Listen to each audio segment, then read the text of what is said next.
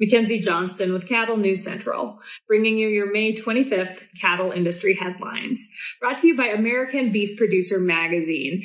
Through their campaign, Real Beef Made from Plants, they are reminding the general public that beef is already made from plants. It is not some fake product sitting on a grocery store shelf, uh, whether it be plant based or grown in a lab. Real beef, we already know, is made from plants. It is not some chemically induced product with an ingredients list a mile long. To do this, they are selling tees, hoodies, caps, and stickers promoting nutritionally wholesome beef. To check out everything they have to offer, head on over to realbeef.shop. American Beef Producer Magazine, guiding beef producers for over 25 years. We are also sponsored by 4T Ag Insurance, your go-to contractor for ag insurance. The folks at 4T Ag are dedicated to providing you with insight, information, and alternative risk solutions that are custom fit to your business and personal needs. They offer both crop and drought insurance, and they offer LRPs on both fed and feeder cattle.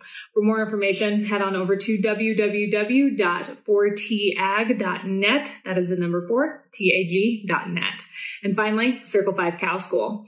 If you're wanting to learn how to preg check your own cows or start AIing, Circle 5 Cow School is definitely the way to go.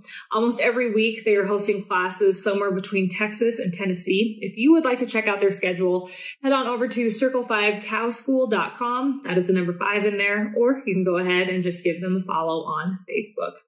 Drovers has reported last Friday, R-CALF and ranchers from South Dakota and Wyoming suffered a blow when the United States Circuit Court of Appeals for the 10th District ruled against the group. R-CALF and the ranchers originally filed a suit back in 2019 against USDA and the Secretary of Ag, challenging the use of two private groups to help develop the government's proposed rule requiring the use of EID tags.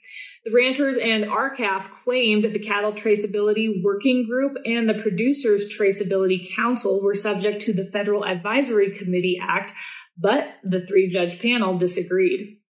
According to Harriet Hageman, an attorney from Wyoming with New Civil Liberties Alliance, USDA is trying to move forward with a radio frequency identification requirement based on two committees, two committees illegally formed under the Federal Advisory Committee Act.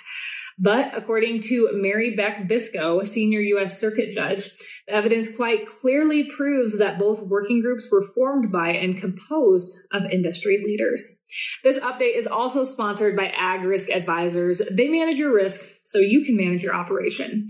With the weather being unstable, there is no better time to look into coverage for your feed crops. The annual forage deadline is right around the corner. With their state of the art technology and superb customer service, you can be confident that your policy is in good hands. Ag Risk Advisors, risks averted, legacies preserved. Earlier this week, Texas Farm Bureau, also known as TFB, posted on social media claiming federal mandates hurt the cattle industry. So I saw this on my news feed and I went to their website and uh, in great detail, they explain why these mandates will hurt the cattle industry. TFB believes the Cattle Price Discovery and Transparency Act would hurt the industry because it would take away the ranchers' free the ranchers' freedom to market their cattle as they wish. There hasn't been any studies that have proven a government mandate to increase negotiated cash trade in our fed cattle market would increase the price of cattle, according to uh, Texas Farm Bureau. But there doesn't need to be any studies because we see it in real life. We see when there is more negotiated cash trade how that cattle prices come up. There doesn't need to be studies. We've seen it time and time again.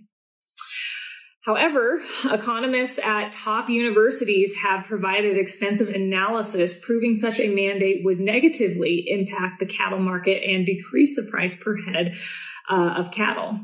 TFB is urging their members and those within the cattle industry to strongly oppose this legislation to make sure it fails.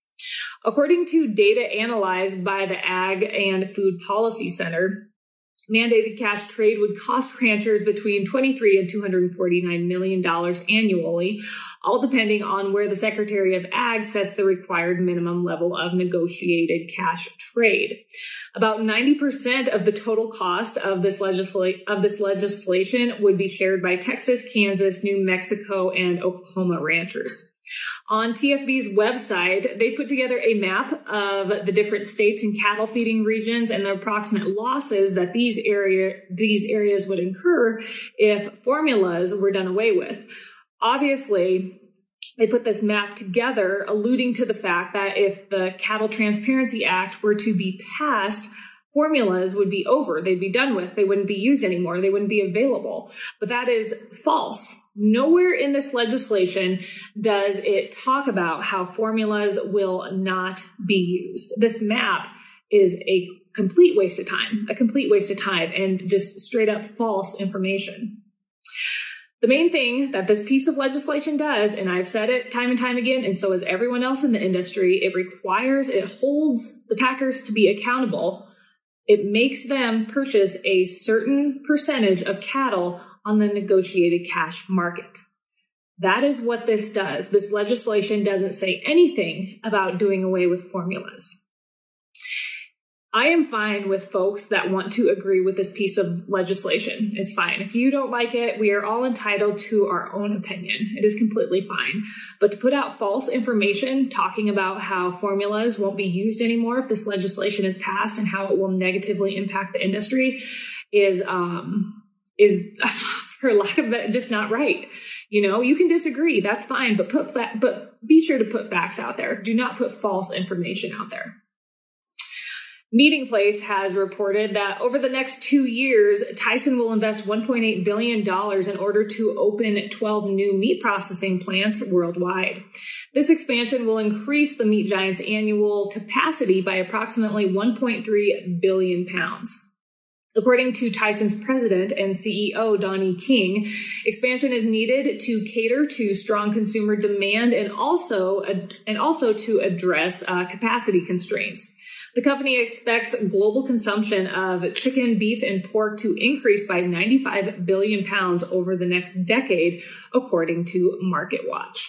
And finally, KRQE, excuse me, KRQE News, uh, they have reported that for a limited time, you got to get there quick, for a limited time, Arby's is offering a new Wagyu steakhouse burger for only $5.99. The burger will be available this coming Monday through the end of July. So like I said, only a short period of time. Make sure you take in this delicious burger at Arby's. That is all I have for you guys this morning. I hope you all are having a great week I'll catch you tomorrow.